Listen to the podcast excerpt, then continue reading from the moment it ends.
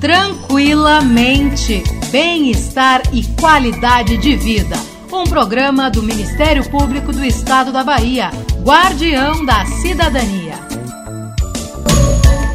Dando início ao nosso Tranquilamente desta quarta-feira, eu sou Aline Costa e estou com vocês aqui na nossa Rádio MP da Bahia. Este é um programa promovido pelo Ministério Público da Bahia e transmitido também pelo Ministério Público de Minas Gerais e pelo Instituto Nacional de Seguridade Social, o INSS. A todos os ouvintes que nos escutam agora, um forte abraço e aquela lembrança de sempre. Cuidem-se bem, pois a nossa saúde mental importa muito. E hoje a gente vai falar sobre dores crônicas, como isso impacta na qualidade das nossas vidas. Aliás, em outubro de 2023, o presidente Luiz Inácio Lula da Silva sancionou a Lei 14.705, que garante a oferta no Sistema Único de Saúde, nosso SUS, de atendimento integral e multidisciplinar para pessoas com fibromialgia, fadiga crônica, síndrome da dor regional complexa e outras doenças correlatas. Como fiscal da lei, cabe ao Ministério Público fiscalizar a sua aplicação, bem como receber e investigar denúncias de sua violação. No programa de hoje falaremos sobre esse problema que é de saúde pública e, portanto, interessa a todos e todas nós. Mas antes, vamos escutar aquele trechinho musical que nos faz refletir sobre o tema que será abordado hoje. Aumenta o som.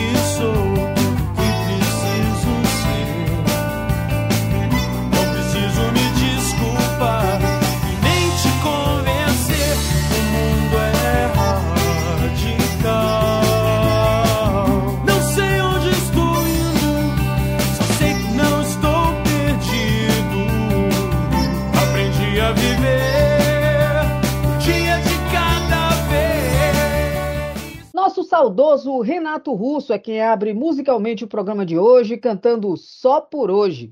Acordar, viver e dormir com dor faz parte da vida de milhões de pessoas no Brasil. Conviver com dores crônicas é uma batalha invisível que afeta a rotina, o trabalho e os relacionamentos.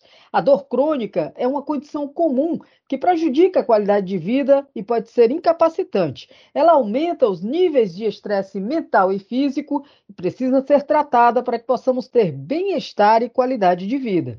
Quem conversa hoje conosco sobre esse tema é a médica anestesiologista, especialista em controle e tratamento intervencionista da dor, Mailane Magalhães. A doutora Mailane Magalhães é membro da Sobramid, a Sociedade Brasileira de Médicos Intervencionistas em Dor, e é também integrante do grupo de interesse em estudo da dor neuropática da IASP, uma organização internacional de estudo da dor. Doutora Mailane, seja muito bem-vinda e muito obrigada pela disponibilidade em vir aqui conversar conosco. Muito grata pelo convite, Aline. É um prazer para mim estar aqui com vocês e poder falar um pouco mais sobre dor crônica, desmistificar alguns temas, esclarecer algumas dúvidas.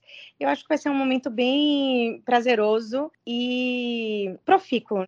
Isso aí, eu diria esclarecedor, muito embora esclarecedor tenha dor na palavra, a gente vai aprender aí um pouco a como tratar, como tratar também quem tem esses problemas, né? Então, vamos trazer só alguns dados aqui, doutora, para o desenvolvimento do nosso tema de hoje. 30% da população mundial sofre com alguma dor crônica. Um estudo de 2021, feito por pesquisadores ligados à Sociedade Brasileira para o Estudo da Dor e diversas universidades brasileiras, constatou que a prevalência da dor crônica no Brasil é de 45,59%. A condição é considerada cada vez mais um problema de saúde pública.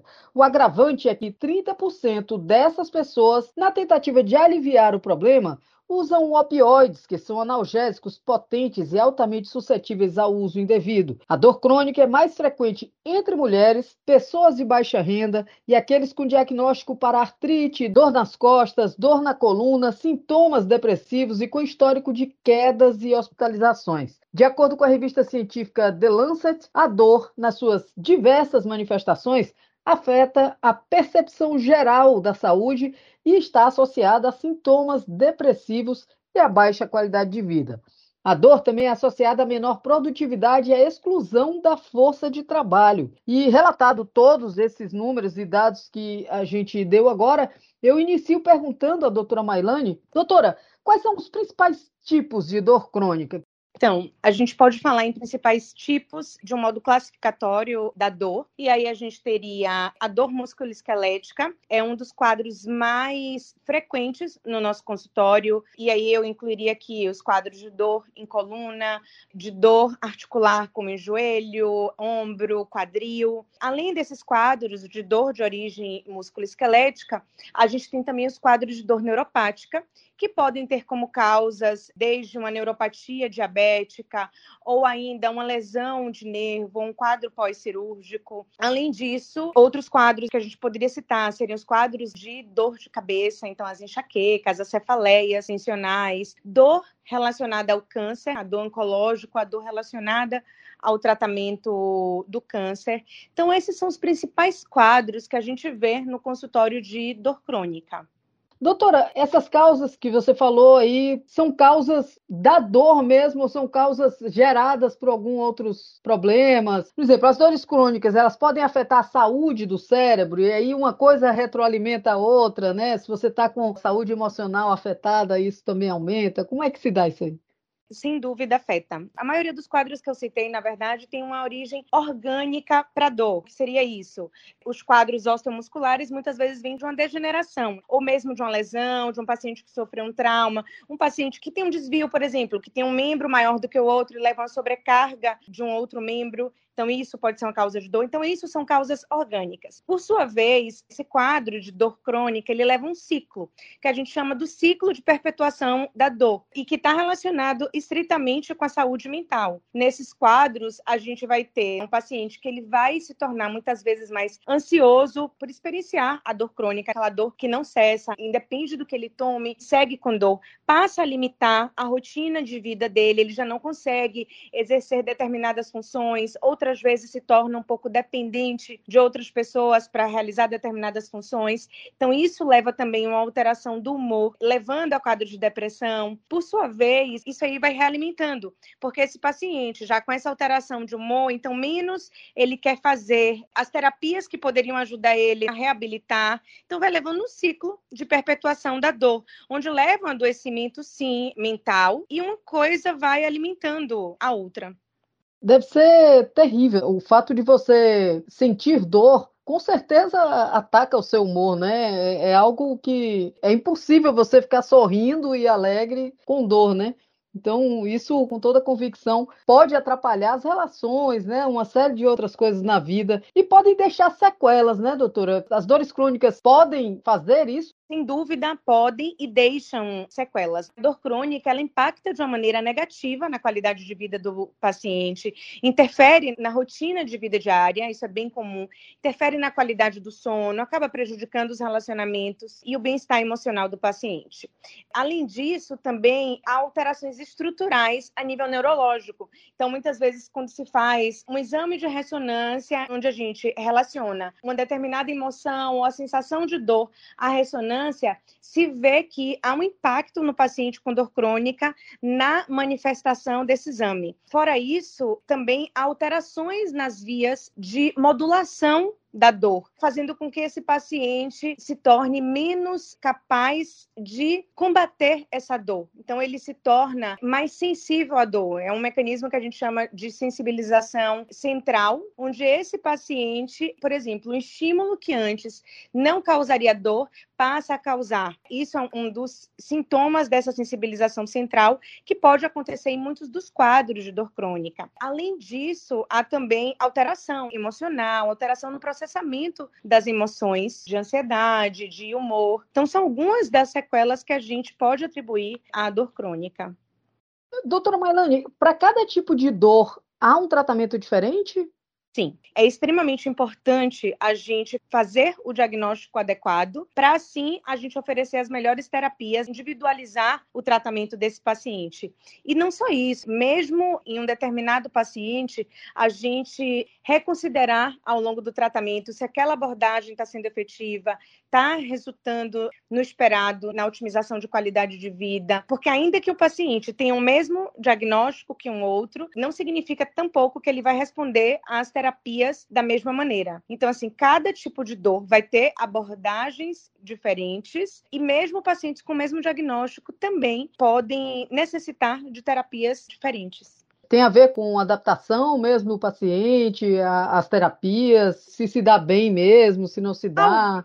Algumas sim, porque assim, a resposta individual a um determinado tratamento, a um determinado medicamento, vai depender. Vai depender de características individuais do paciente, de fatores associados, inclusive de hábitos de vida, do próprio comprometimento do paciente ao tratamento proposto. Em dor, a gente nunca trabalha de uma maneira isolada. A dor crônica, ela é sempre multifatorial vai depender, não só, ainda que exista ali uma causa orgânica para aquela dor, mas se a gente tem um paciente, por exemplo, que ele tem um sobrepeso, uma obesidade, isso vai impactar não só no nível, na dor que ele sente, no próprio desgaste que siga, mas também na resposta às terapias. Se esse paciente realiza atividade física, isso tem um saldo positivo, diferente daquele paciente que não tem adesão, que seja sedentário. Então, assim, vários fatores vão contribuir e vão fazer com que a gente tenha resultados diferentes no tratamento. Eu vou falar uma coisa, mas eu acho que eu nem precisaria falar, mas assim, automedicação jamais, né? Porque, né? Não, mas eu falo isso porque os pacientes, eles se conversam e eles dizem assim, ah, eu tenho uma dor assim, assado, mulher, eu tomei um, um remédio que tirou com a mão, aí a outra vai lá e toma também. E aí, não, não é a mesma coisa, né? Exatamente, não, de forma nenhuma. O Dr. Google está cada vez mais comum. Né? Então, assim, eles colocam, ah, eu sinto isso e isso, o que é que eu uso? E isso também, assim, dessa troca de informações entre os pacientes, de fato, é bem comum.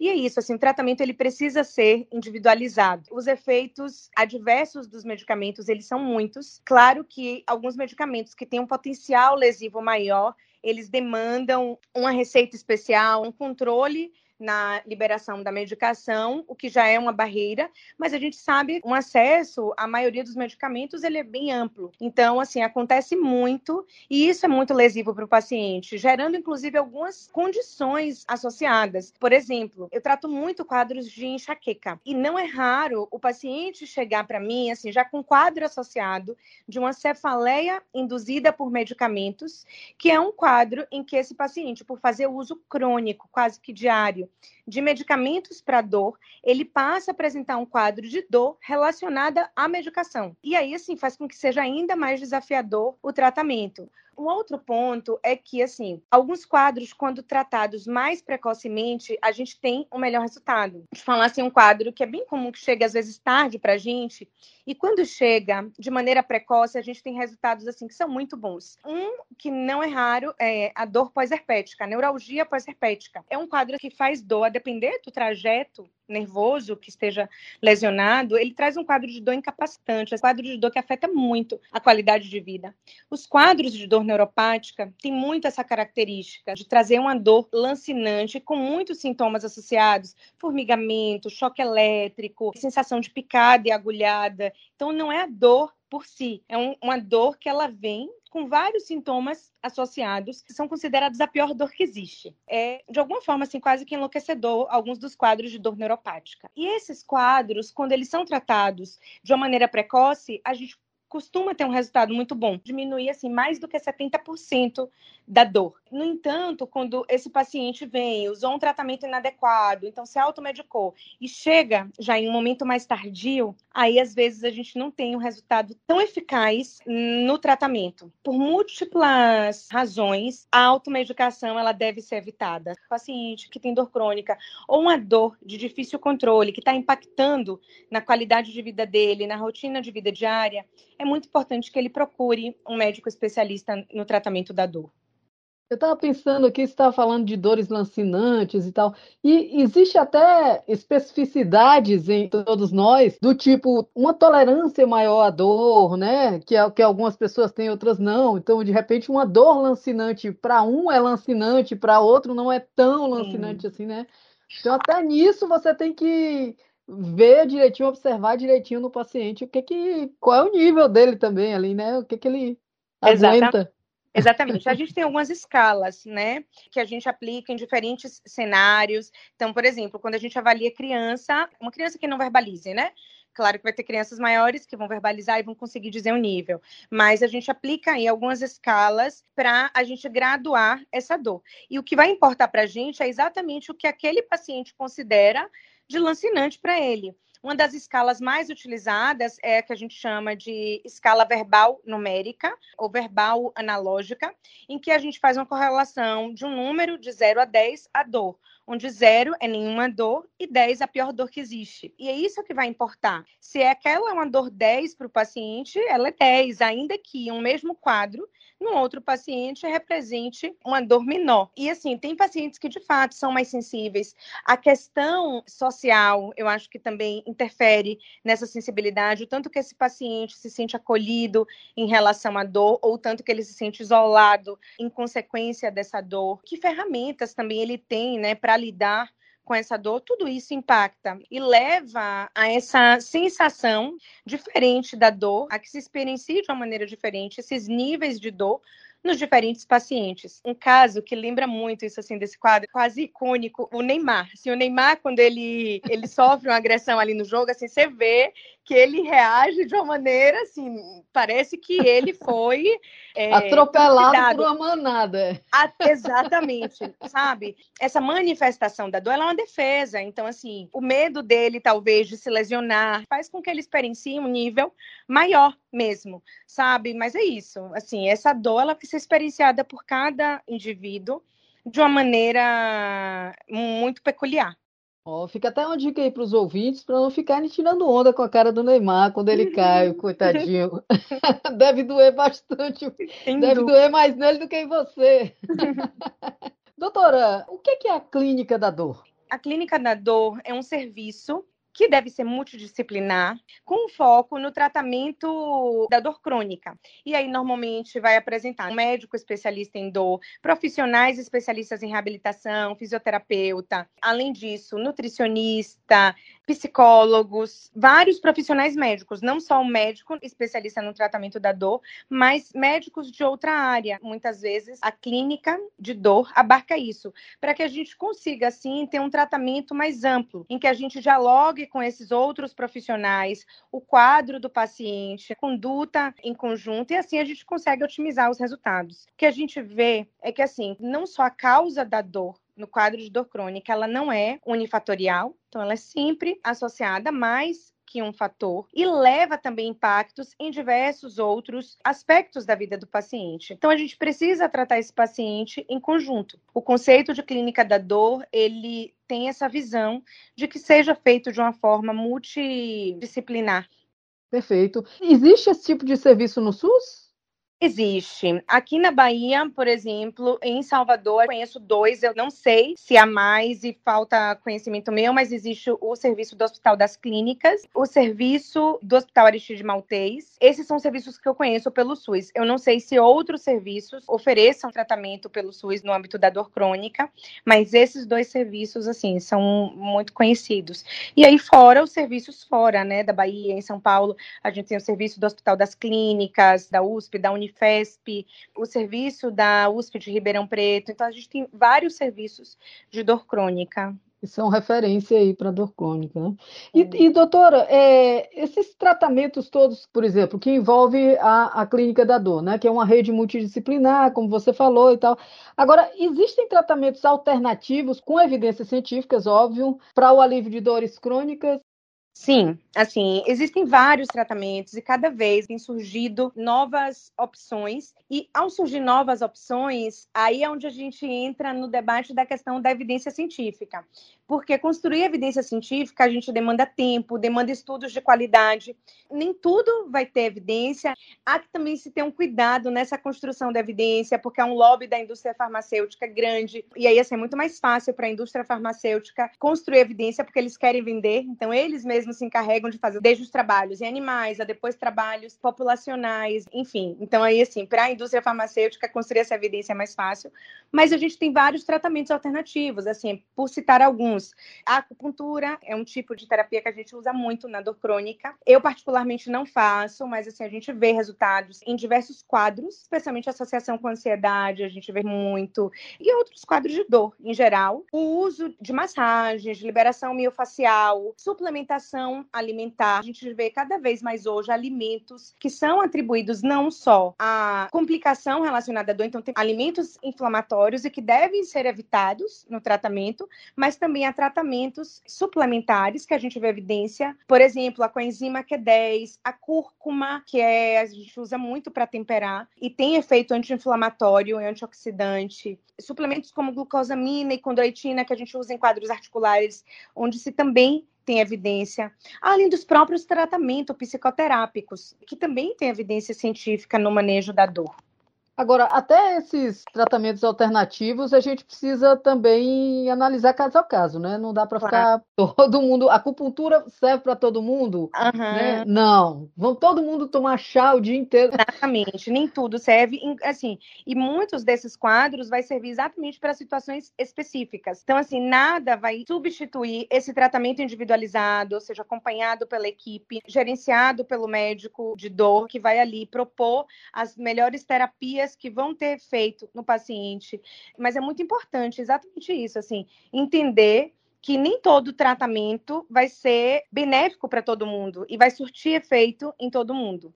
E essa questão que você falou da alimentação, eu acho que é muito importante falar sobre isso, né? Assim, óbvio, também com a, o acompanhamento de uma nutricionista, né? Tem coisas que não podem faltar no corpo de algumas pessoas e podem faltar no corpo de outras, né? Então, vamos Sim. deixar bem claro que todos os tratamentos precisam ser acompanhados, né? Por um profissional. Então, nada de ficar aí comendo um quilo de cúrcuma, não é assim. Isso.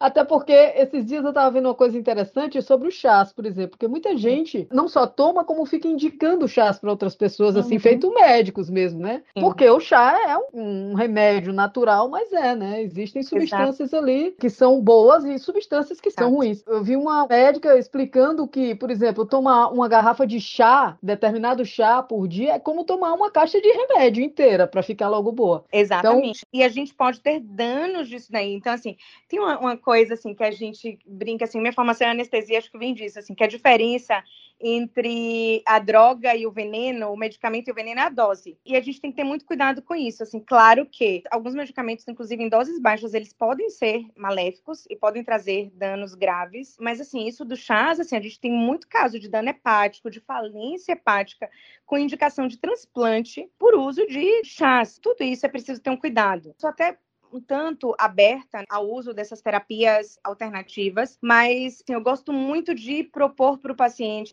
a dose adequada, a extração de maneira adequada. Prescrevo muito cúrcuma na minha prática, mas assim, não costumo prescrever como tempero que se usa tanto. Não contraindico, assim, não digo que não se deve, pode usar, pode usar a gosto, se a pessoa gosta de usar para temperar, mas entender que a forma terapêutica ela precisa ser usada como extrato seco. Da mesma maneira, outro medicamento que gosto muito, que tem ação anti-inflamatória, boa é arnica, o creme de arnica, assim, tem uma ação anti-inflamatória comprovada, assim, cientificamente comprovada. E a gente vê hoje muitas associações em cremes, mas isso também, assim, a apresentação adequada vai permitir o efeito adequado, porque senão, muitas vezes, vai estar tá fazendo só um efeito placebo. Que o que é isso? Assim, aquele resultado que você tem simplesmente por usar algo e não pela ação propriamente dita farmacológica do medicamento. Então. Poderia estar passando água que daria o mesmo Isso, exatamente. Tá certo. Doutora, a gente já está se encaminhando para o final desse programa, tá? Infelizmente, porque eu acho que tem muita coisa para falar aqui sobre esse assunto, que é muito importante e interessante aos ouvintes que aqui nos escutam. Mas eu queria abordar algo que eu acho que é ainda mais importante. A gente já falou aí como que a gente deve se tratar, tratar das nossas dores, né? Não só as dores crônicas, mas as dores pontuais também. No entanto, essas dores elas são invisíveis na maioria das vezes, né? Com certeza, porque não tem uma ferida ali para mostrar, né? Não tem uma exposição de coisas sangrando, digamos assim. A gente sangra por dentro, a gente sofre por dentro, dói por dentro, né? De que forma uma pessoa com dor crônica ela pode elevar a sua qualidade de vida e eu queria que, junto com essa resposta, é, você falasse também como é que os familiares, os colegas de trabalho, os amigos podem auxiliar essas pessoas. É excelente pergunta, assim, porque acho que tratar a dor envolve muito desse comprometimento do paciente com as orientações propostas. Eu acho que o primeiro passo, inclusive, é o que eu poderia chamar de gerenciamento da dor. E isso incluiria essa ligação com o médico e com a equipe multiprofissional para assim ter acesso ao tratamento mais eficaz. Além disso, associar mudanças no estilo de vida. E aqui eu incluiria duas coisas que eu acho assim cruciais. Em alguns quadros eu costumo dizer assim, se eu tivesse que prescrever uma única coisa para você, seria atividade física. Vários quadros de saúde, assim, dor crônica, acho que é um dos principais. A atividade física poderia ser um único tratamento. Então, a prática de atividade física regular, e aqui incluiria a prática de yoga, de natação. O outro ponto, aqui ainda incluído em mudança de estilo de vida, é uma alimentação saudável. Então, o consumo de menos produtos processados e mais produtos naturais, sem dúvida, isso traz mais benefícios para o paciente. Alimentos menos inflamatórios, então, evitar os alimentos processados, alimentos provenientes do trigo, sabe? Então, as massas, farinhas, esses alimentos, eles são muito inflamatórios. Isso já é comprovado. Fazer o uso de mais grãos, de mais fibras, né? de produtos mais integrais, de produtos mais naturais. Além disso, outros cuidados, o que a gente poderia chamar de um gerenciamento de estresse. Se puder, cuidado com a espiritualidade, sabe? Esse cercar de amizades, de pessoas. E aí eu acho que a família ajuda muito e amigos ajudam muito, sabe? Nesse contato, de ter, inclusive, essa dor, de validar essa dor do paciente. E uma outra coisa que impacta muito na maioria dos quadros de dor é o sono, qualidade do sono. E impacta de duas formas. Tanto a dor acaba impactando negativamente no sono e o próprio sono também. O sono não reparador também é causa de dor.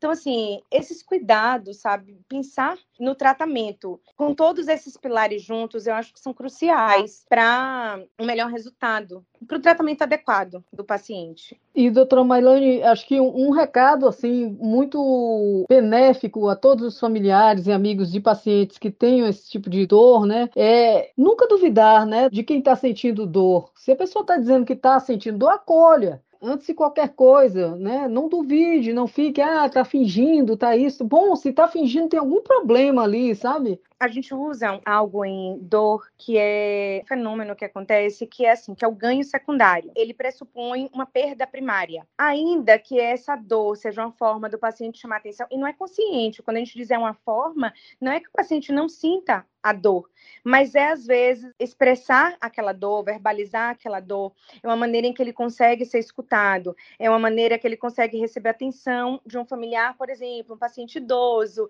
que não se sente acolhido pela família, que sente que os filhos estão deixando de lado. Então ele sente a dor e muitas vezes não ter validado, não ter essa dor acolhida, faz com que ela se exacerbe. Quando a gente vê que tem uma associação aí com uma dor emocional, eu tenho, eu tenho muito cuidado ao, ao, usar essas palavras, porque assim não significa que a dor não exista. A dor é real, uhum. assim, o paciente sente aquela dor. O que acontece é que a modulação dessa dor, ela está impactada por questões emocionais, por exemplo. E esse acolhimento, ele é terapêutico, sentir que aquela dor é validada, como também o contrário é adoecedor. Então, como sentir que aquela dor não é validada, é negligenciada, é um fator de exacerbar a dor. É muito importante que os familiares acolham, acreditem no paciente e deem o apoio. A dor crônica ela debilita mesmo, ela traz consequências à qualidade de vida do paciente. A forma, inclusive, de reagir a isso acaba mudando. Imagina que você teve uma lesão. Você sabe que aquela lesão ela vai se resolver e aquilo vai passar com um mês, duas semanas. Agora imagina você ter um quadro de dor, passa um mês, passa dois, aquilo não resolve você começa a se sentir impotente diante daquilo. Você fala, meu corpo não consegue sanar isso daqui.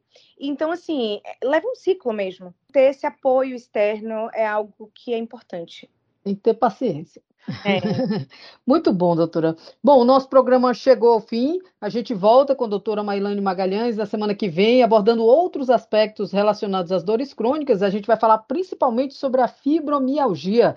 Doutora Mailane, mais uma vez, muito obrigada. A gente sempre termina o nosso programa com uma sugestão de música pelos nossos entrevistados e entrevistadas, então eu quero pedir que você sugira uma música para a gente tocar aqui na Rádio MP da Bahia para deixar aí mais uma mensagem de motivação aí para os nossos ouvintes. Perfeito. Eu queria deixar a Andar com Fé, do Gil. Eu acho que é uma letra, assim, ao mesmo tempo simples, de uma linguagem tão coloquial, ao mesmo tempo, assim, como acho que só Gil consegue fazer, de trabalhar a palavra dessa maneira, com tanta sensibilidade, é uma música forte. Então, eu queria deixar para os ouvintes o Andar com Fé. É uma música que eu diria, quando eu escuto, eu me sinto até acolhida, assim, porque parece que a gente está indo coletivamente, andando juntos, com fé, né? Com, com força. É muito bom. Que fala, até para quem não tem fé, a fé costuma acompanhar. Olha né? aí. Ele diz, a fé não costuma falhar. É, é bom, é tratar e com fé, pronto, o negócio vai andar com muito mais força, né? Vamos ouvir agora, então, Andar com Fé, do nosso baiano Gilberto Gil, uma sugestão da nossa convidada de hoje, doutora Mailane Magalhães. Lembrando aos ouvintes que perderam os programas anteriores do nosso Tranquilamente, eles estão todos disponíveis na página da rádio, na aba Especiais, onde você pode ouvir, baixar e compartilhar. Até a próxima quarta-feira.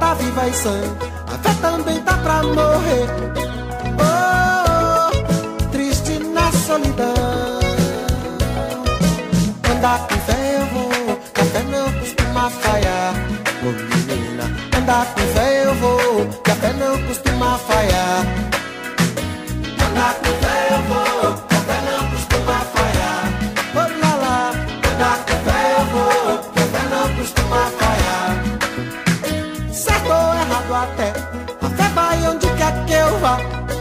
Oh, A pé ou de avião.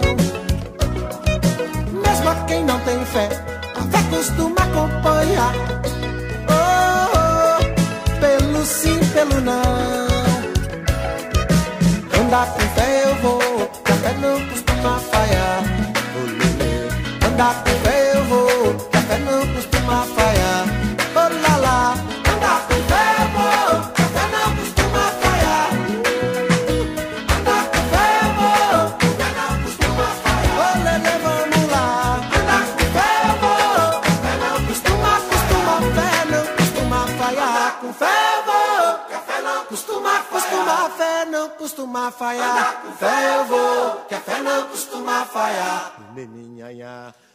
com fé eu vou, que a fé não costuma falhar.